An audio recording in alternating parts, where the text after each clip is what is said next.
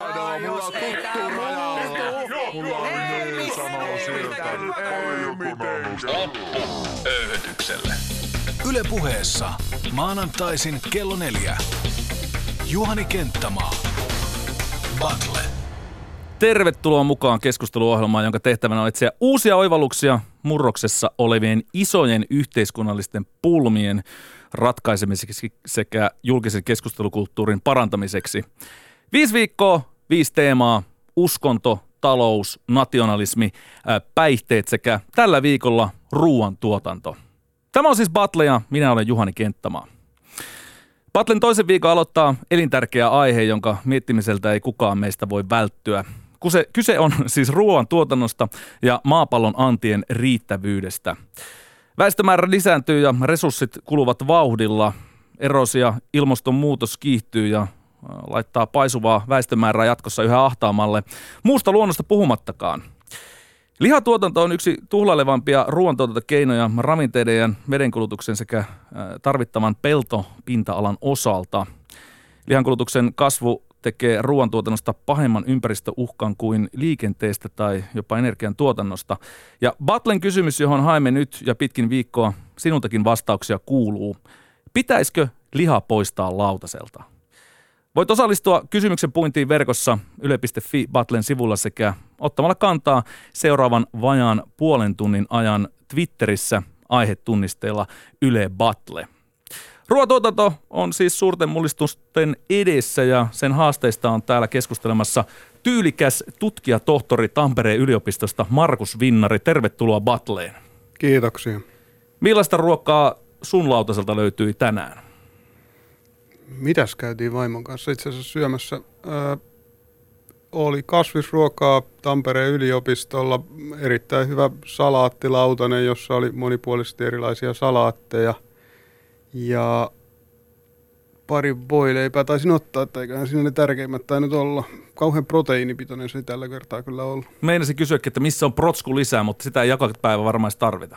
No ei sitä ihan joka päivä tarvita ja yleensä itse olen tottunut syömään aamulla ja illalla sen verran hyvin, että se päivä on siinä lähinnä sellainen, että ei maha pääse pahemmin kurniin. Miten sä Markus päädyit kasvissyöjäksi? Voi hyvänen aika, se on pitkä, pitkä tarina. Referoi. Yritetään olla mahdollisimman nopeita. maatalon poikana en tullut ajatelleeksi asiaa kauheasti ennen kuin sitten tulin Tampereelle ja yliopistoon menin siinä ja siinä sitten tota, rupesin lukemaan enemmänkin ympäristöaiheista kirjallisuutta, joka siihen aikaan on, rupesi nousemaan tämän ympäristöasian merkitys niin kuin globaalina kysymyksenä ja siihen sitten rupesin kiinnittää huomioon. Ja siinä sitten tuli luettua paljon erilaista kirjallisuutta ja luin sitten muun muassa Peter Singerin Oikeutta eläimille kirjaa ja vähän Pentti Linkolaakin tuli siinä sitten lueskeltua ja sitä kautta sitten ymmärsin, että okei, eläimillä saattaa jonkunlainen itseisarvokin olla ja ne on sinänsä merkityksellisiä ja ne ympäristöpäästöt oli siihen aikaan jo jonkun verran tapetilla. Ja sitten sitä kautta sitten ymmärsin, että kai tässä pitää sitten pikkuhiljaa tälle asialle jotain tehdäkin. Ja olin siinä onnellisessa asemassa, että myös vaimo, vaimo opiskeli samaan aikaan samassa paikassa ja yhdessä päästiin sitten tekemään tätä matkaa ja sitä kautta sitten siirtyy kasvispainotteiseen ruokavalioon. Oliko tämä suuri tämmöinen identiteetin murros, kun maatalon ja maatilan poikana joudut tällaisen moraalisen dilemman eteen? No ei, ei se nyt sinänsä, että pikkuhiljaa mä en kauheasti yrittänyt hätiköidä tässä elämässä kauhean monia tärkeitä asioita, että hyvinkin hissukseen siinä sitten ensiksi luovuttiin punaisesta lihasta, sitten sen jälkeen broilerista, sitten pikkuhiljaa kalasta ja tämä kesti useamman vuoden, eli sillä pikkuhiljaa pääsin sitten tottuun siihen ajatukseen ja siinä samalla sitten tuli luettua kaiken aikaa lisää, lisää aihealueesta ja vähän opiskeltuakin sitten siinä diplomi-insinööriopintojen siinä samalla, niin sitten tiesin niistä ympäristöasioistakin sen verran enemmän, että ei se sinänsä mun identiteettiä niin hirveästi tullut sitten muuttuneeksi. Teillä on koko perhe nykyään äh, vegaaneja, sun lapsekki.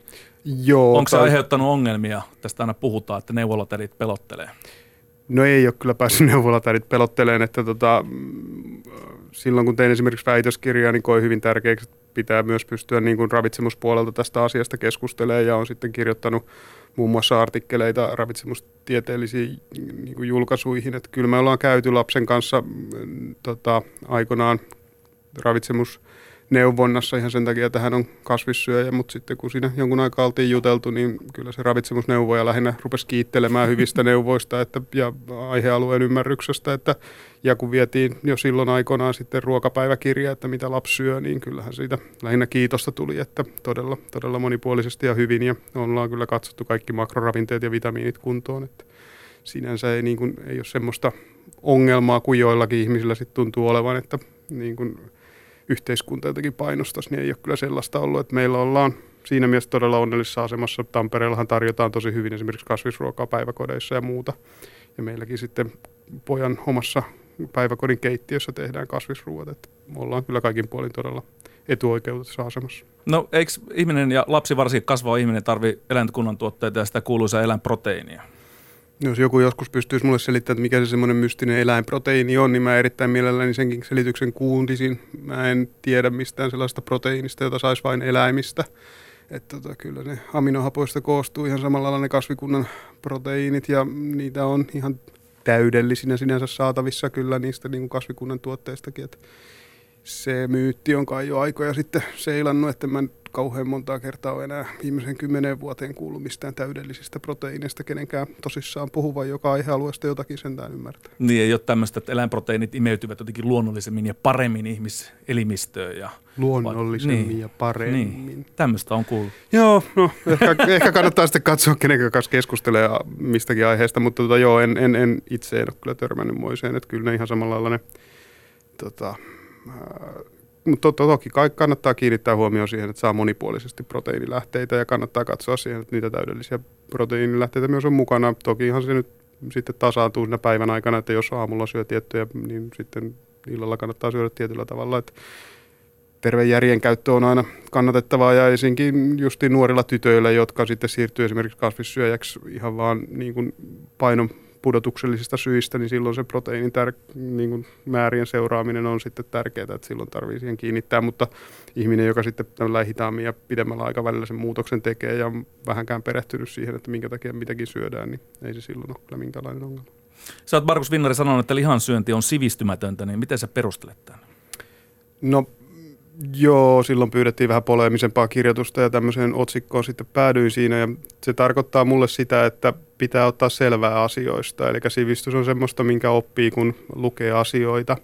Ja sitä kautta, kun sitten lukee asioita, niin ymmärtää sen, että esimerkiksi sillä, mitä me syömme, on aika iso merkitys ympäristölle, sillä on aika iso taloudellinen merkitys, sillä on aika iso kulttuurinen merkitys. Ja sitten kun näitä eri asioita punnitsee, niin sitten sitä kautta sitten rupeaa ymmärtämään, että okei, sillä lihan kulutuksella on aika isoja negatiivisia vaikutuksia yhteiskuntaan ja sivistynyt ihminen ei toimi siten, että hän aiheuttaa niitä negatiivisia ö, vaikutuksia. Äitini puhuu usein sellaista sitten vielä kuin sydämen sivistyksestä, joka on sitten osa tärkeä, tärkeä osa tätä asiaa ja se tarkoittaa ainakin mulle sitä, että kun on sitten saanut tämän tietämyksensä sen kirjaoppineisuuden tai muun vastaavan kautta, niin sitten pitää myös yrittää vaikuttaa siihen yhteiskuntaan siten, että ne toivottavat ja hyvänä näkemät asiat tulee sitten toteutumaan.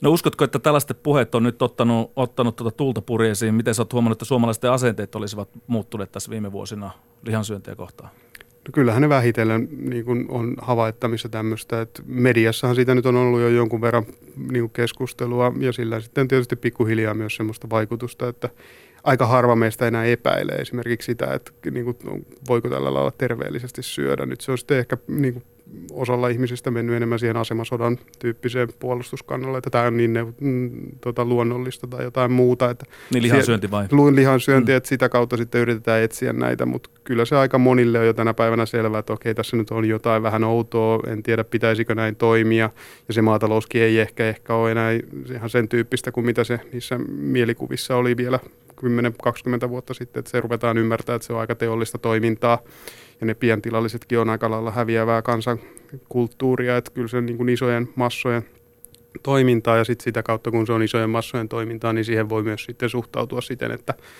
että, että tämän koko systeemin voisi sitten ehkä muuttaa vähän erilaiseksi. Sä oot Markus ollut puhumassa muun muassa lihansyönnin haitoista tuollaisessa lihateknologian seminaarissa Turkissa, niin miten sun näkemykset otettiin sillä vastaan? Eikö sua syöty elävältä?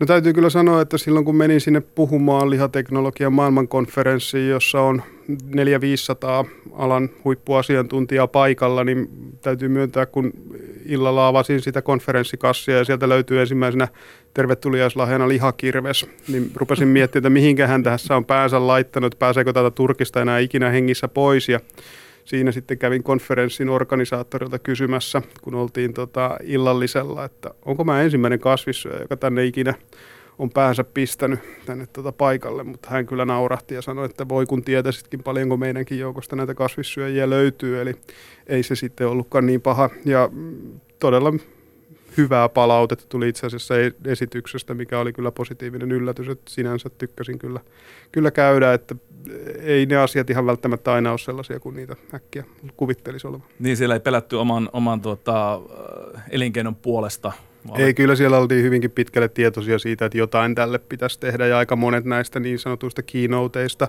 jotka siellä sitten piti näitä esityksiä, niin oli sitä mieltä, että, tai pohtivat nimenomaan juuri sitä, että mitä tälle pitäisi tehdä. Siellä oli monenlaisia erilaisia ratkaisumalleja, osa oli sitä mieltä, että tätä pitäisi lähinnä hajauttaa tätä käytettävien eläinten määrää, että kun tällä hetkellä sit syödään vaan lähinnä sitä nautaa, sikaa ja broileria, niin tämä on se iso ongelma, etenkin se nauta siinä, ja sille yritettiin sitten miettiä erilaisia ratkaisuja, onko se sitten jonkunlainen jokirotta jossain päin maailmaa, tai onko se esimerkiksi kaniinien syönti tai joku muu vastaava tämän tyyppinen ratkaisu, niin tämän, tällaisia he pohti siellä, ja kyllä se niin kuin isosti oli tiedossa, että jotain tässä tarvii tehdä. Batlen vieraana ruoantuotannosta keskustelemassa Tampereen yliopiston tutkijatohtori Markus Vinnari. Mä haluan lukea sulle äh, palautteen tuolta meidän Facebook-sivuilta. Sen on lähettänyt äh, Sari Isosaari Pollari. Hän kertoo, että äh, tähän liittyen tähän aiheeseen, että taas yksi tuutti, jossa suomalaista ruoantuotantoa ajetaan alas. Itkekää sitten ikkunalauta viljelmienne kanssa, kun kukaan ei enää ruokaa tuota. Sen tofun raaka-aineet ei kasva Suomessa ja geenimanipuloituna on varmasti parasta mahdollista ravintoa. Veganien prosentuaalinen osuus suomalaisista on pieni. Suurin osa haluaa syödä perinteistä makaronilaatikkoa ja lihapullaa. Lopettakaa ihmisten syyllistäminen lihansyönnistä ja maidonjuonnista. Se, joka on päätynyt syömään kasvisravintoa, oma valintasi, antakaa muiden tehdä oma valintansa. Uskonnon vapaus tässäkin asiassa. Suomessa on valtavat alueet peltoa, joilla yksinkertaisesti ei voi tuottaa muuta kuin nurmirehua syötettäviksi eläimille. Jätetäänkö tämä jatkossa hyödyntämättä ja siirretään noiltakin alueilta ihmiset kaupunkeihin? Lehmä on silloin työtön lehmä, eli kuollut lehmä.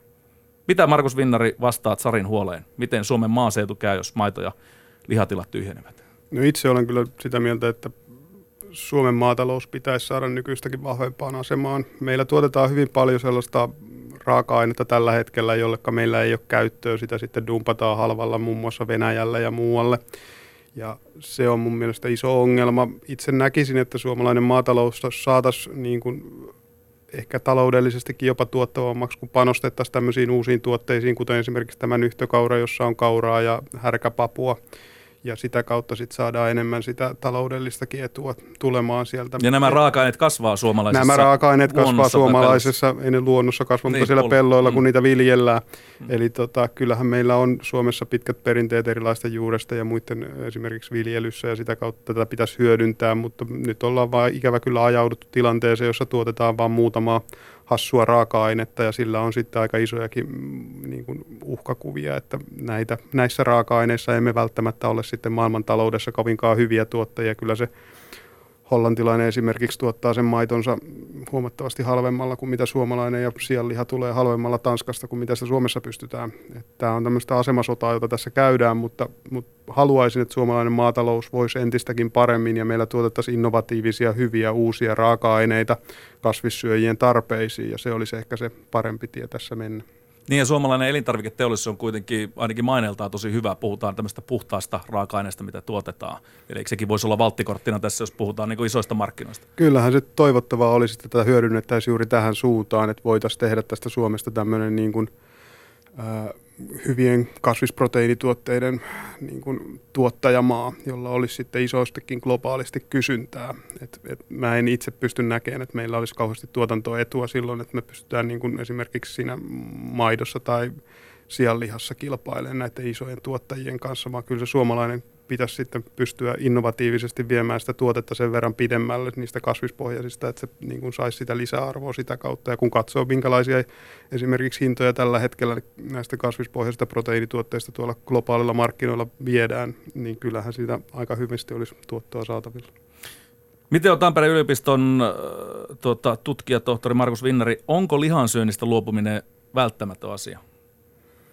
Niin, välttämätön kenenkä kannalta. No, jos, ja... jos sitä tämän planeetan kannalta mm. mietitään, niin kyllähän se auttaisi sitä, että täällä ehkä pystyttäisiin pikkusen äh, turvallisimmissa olosuhteissa elämään. Et jos niin kuin mietitään niitä isoja ongelmia, mitä meillä tällä hetkellä on, meillä on ilmastonmuutosta, meillä on makeasta vedestä osasta paikoista hyvinkin suurta pulaa ja meillä on biodiversiteetti vähenemässä, eli luonnon monimuotoisuus on kärsimässä, niin kyllä näitä näkökulmista meidän pitäisi radikaalisti pystyä sitä tota, lihankulutusta pienentämään, ja se on, se on ihan fakta. Jostain meidän pitää pystyä luopumaan, että me pystytään, pystytään sitä kasvavaa väestömäärää, joka tänne pallolle on tulossa, niin tota, myös jotenkin pitämään hyvänä ja tasa-arvoisesti kohtelemaan. En, en itse näe oikein kauheasti muita keinoja kuin, että se luopuminen osaltansa tarvii olla osa sitä prosessia. Me pystytään niillä tehokkuustoimenpiteillä saavuttamaan jonkun verran etua, mutta se tehokkuuden tie on aika pitkälle kuljettu. Että seuraava vaihe on sitten se, että pitää myös pystyä kysymään sitä, että no mistä pystytään olemaan ilman. Ja minulla ainakin se vastaus on, että lihasta pystytään olemaan, koska sillä lihalla on myös, toki myös niitä eläineettisiä ja monia muita ongelmallisia ö, jälkiseuraamuksia. Niin, terveys on varmaan yksi, joka monia ihmisiä myöskin, myöskin tota, mietityttää. Mutta Suomi on kuitenkin niin tunnettu vahvana makkarakansana. Niin millä tavalla, millä tavalla niin kuin askel, mikä on ensimmäinen askel siihen, että, että suomalaiset sais, sais oikeasti pois siitä sen perus, perusruokalautasensa ja perusruokaympyränsä ääreltä, jossa on vahvasti liha näyttelee kuitenkin päivittäin suurta roolia? No jos nyt mietitään sitä, että millä perusteella ne ihmiset usein sitä ruokavalintaansa tekee, niin hinta on se ehkä yksi tärkeimmistä. Ja jo kuinka siihen hintaan sitten voidaan vaikuttaa, niin siihen hintaan voidaan vaikuttaa esimerkiksi siten, että otetaan niitä tukiaisia pois öö, esimerkiksi sieltä lihateollisuudelta tai maidon tuotannolta. Ja kyllähän siitä nyt on jo aika lailla selvyys kai tällä hetkellä, että se tukiaisviidakko, jossa maanviljelijät esimerkiksi tällä hetkellä asuu, niin se on niin monimutkainen, että sitä ei oikein kukaan enää hallitse, että mitä siellä tapahtuu. Eli se tukiaisten purku olisi se yksi iso tekijä, jota siinä pitäisi tehdä, että saataisiin niin kuin, tuotteiden hinnat edes jotenkin ää, siihen suuntaan, että paljonko niistä sitten oikeasti aiheutuu niitä kustannuksia. Ja se, se on yksi iso se hinta, mutta toisaalta sitten pitäisi myös panostaa siihen makuun, eli sen kasvistuotteiden maku pitäisi saada semmoiseksi, että se on suurelle osalle väestöä niin kuin helposti lähestyttävää, ja siinä on sitten monenlaisia tekijöitä esimerkiksi, joilla siihen voidaan vaikuttaa. Yksi tärkeä on se, että saataisiin nuo isot keittiöt, niin niiden henkilökuntaa yhä enemmän ja enemmän koulutettua siihen, kunta, siihen suuntaan, että siellä olisi sitä todellista osaamista niin kuin sen kasvisruoan tekemisessä. Hinta ja maku on kuitenkin ne isot, isot valintakriteerit, joita ihmiset käyttää kun ne sitä ruokaansa valitsevat. No kuinka paljon tällaisilla niin suurilla muutoksilla nimenomaan puhut tämmöistä niin isoista laitoskeittiöistä, mutta myöskin tällaisista niin poliittisista ää, muutoksista sen suhteen, kun sanot, että YK, YK-alainen elintarvike, ää, tota, ä, siis tämä FAO, eli YK-alainen elintarvike, ää, osasto on sitä mieltä, että 2016 on palkokasvien vuosi, niin minkä, kuinka suuria vaikutuksia tällaisilla on, että YK ottaa kantaa esimerkiksi ihmisten ruoankulutukseen? Kyllä, sillä pikkuhiljaa sitten on, että kun se saadaan se tietoisuus jotain kautta nousemaan, niin sitten pikkuhiljaa sitä niin kuin viedään sitä viestiä eteenpäin. Ja en väitä, että se niin kuin huomenna tulee vaikuttaa suomalaisten ruokapöytään, mutta se on iso asia, että siihen otetaan kantaa ensinnäkin. Että tällainen iso organisaatio, kansainvälinen organisaatio, niin kyllähän sillä globaalisti on kuitenkin aika iso vaikutus.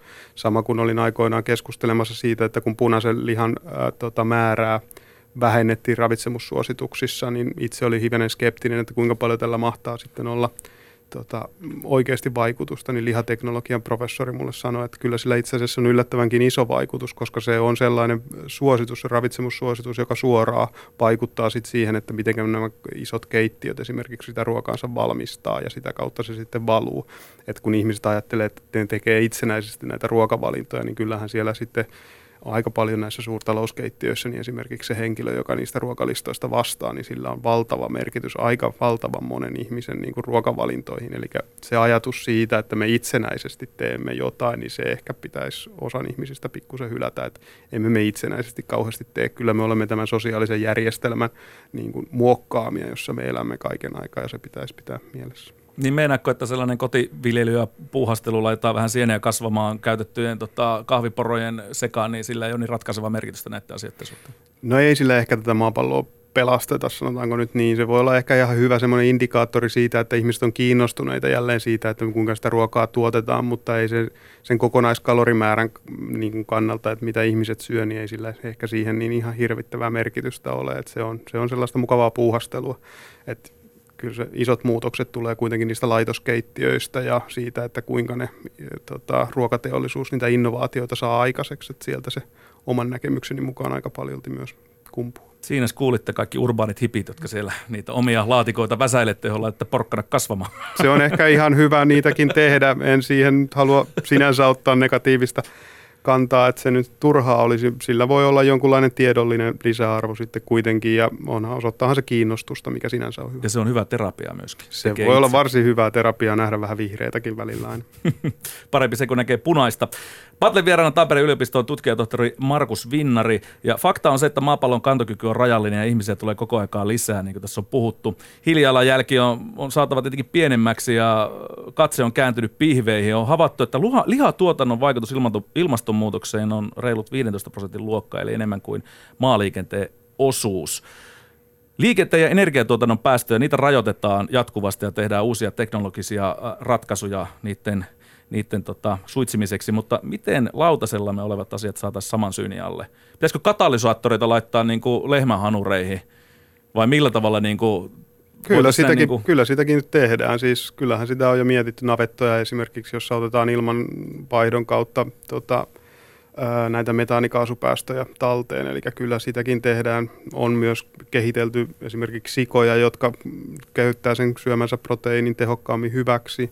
Eli kyllä siellä niin kuin eläinpuolellakin paljon tehdään erilaista niin kuin, ää, kehitystyötä sen puolesta, että ne saataisiin niin kuin ympäristöystävällisemmiksi ne ää, eläimet. Mutta sitten tietysti oma kysymykseni on se, että no joo, on erokkaita ratkaisutapoja, mutta ehkä vähän väärään kysymykseen. Eli kyllä se oma näkemykseni on se, että ehkä se olisi helpompi lähteä siitä, että se luovutaan sitä lihasta, koska sillä on myös sitten monia muita niin kuin vaikutuksia kuin pelkästään se ympäristönäkökulma, että siellä on se kulttuurinen kestävyys ja siellä on se eläineettinen kestävyys myös, josta pitäisi sitten pystyä keskustelemaan.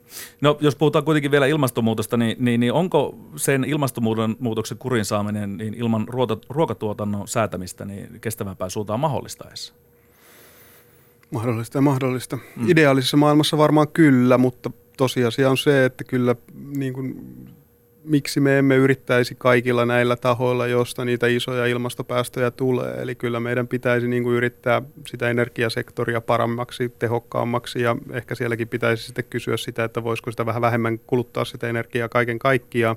Samalla lailla sillä elintarvikesektorilla pitäisi ehkä sitten kysyä sitä, että saako sitä vielä tehokkaammaksi, hyväksi, paremmaksi, mutta onko siellä myös sitten jotain ää, tota, aineita, joista voitaisiin sitten kokonaan luopua.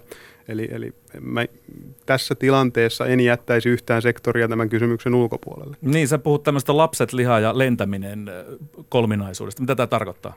Se tarkoittaa sitä, että jos me ruvetaan miettimään, että mistä ne meidän isot isot ympäristöpäästöt tulee, niin tällä hetkellä ne tulee siitä se isoin yksittäinen päätös, jonka se yksittäinen kuluttaja voi tehdä, on tietysti se, että kuinka monta lasta hän hankkii. Ja se on vaikea kysymys keskustella kaiken kaikkiaan, kun puhutaan kestävyydestä. Itse olen päätynyt yhteen lapseen, yhden lapsen politiikkaan, onko se sitten oikein vai väärin, onko kaksi parempi vaihtoehto. Se voi joistain ihmisistä olla, mutta sanotaan, että kymmenen rupeaa olemaan jo sitten ehkä vähän kestävyyden kannalta ongelmallinen vastaus. En halua ketenkään sanoa, että ei saisi kymmentä hankkia, mutta ehkä sitä kannattaa ainakin miettiä. Sitten toisaalta se liha, lihassa kun puhutaan, niin siinä puhutaan nimenomaan sitten siitä lihan tulutuksen monipuolisesta kestävyydestä, onko se kestävää ympäristön kannalta, onko se kestävää niiden eläinten kannalta, joita noin 65 miljardia menee sen maataloussysteemin läpi vuodessa maailmassa, joka on omalta, omasta näkökulmastani täysin kestämätöntä.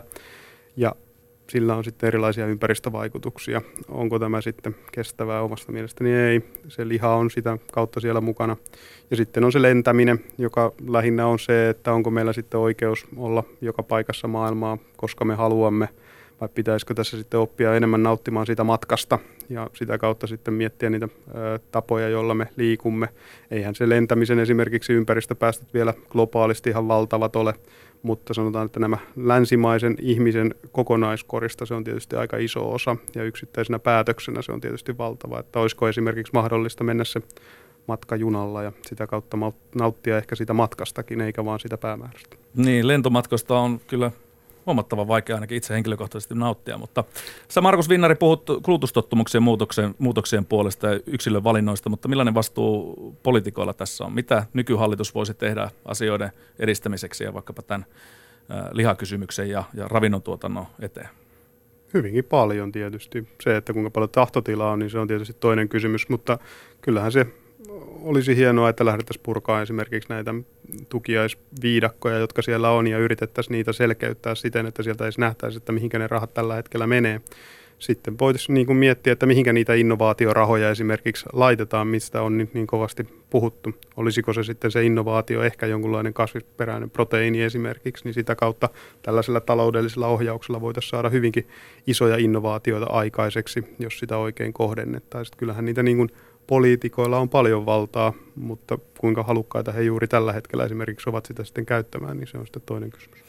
Tänä torstaina pari poliitikkoa pääsee ääneen suorassa TV-väittelyssä kello 22 TV2. Siellä on Animalien toiminnanjohtaja Mai Kivelä sekä kokoomuksen kansanedustaja Susanna Koski ja väittelevät tästä meidän pääkysymyksestä, pitääkö liha poistaa lautaselta. Millaista ää, väittelyä ja keskustelua odotat tuolta 43-minuuttiselta jaksolta? Erittäin hyvää ja erittäin korkeatasoista tieteellisiin faktoihin perustuvaa ja sinänsä niin kuin avarakatseista, että varmasti, varmasti erinomainen väittely tulossa. Kiitoksia keskustelusta Tampereen yliopiston tutkijatohtori Markus Vinnari. Tulevana torstaina siis TV2 kello 22 ruoantuotannosta ja kysymyksistä pitääkö liha poistaa lautaselta siis Animalien Mai Kivelä ja kokoomuksen Susanna Koski. Käy tutustumassa tarkemmin Battlen aiheisiin osoitteessa yle.fi kautta Battle ja ota kantaa. Öyhytyksen lopetustalkoot jatkuvat Yle puheessa ensi viikolla tähän samaan aikaan, kun teemanamme on päihteet ja vieraana pitkän linjan rokkari ja entinen päihderiippuvainen Rane äh, Pekka Jäntti.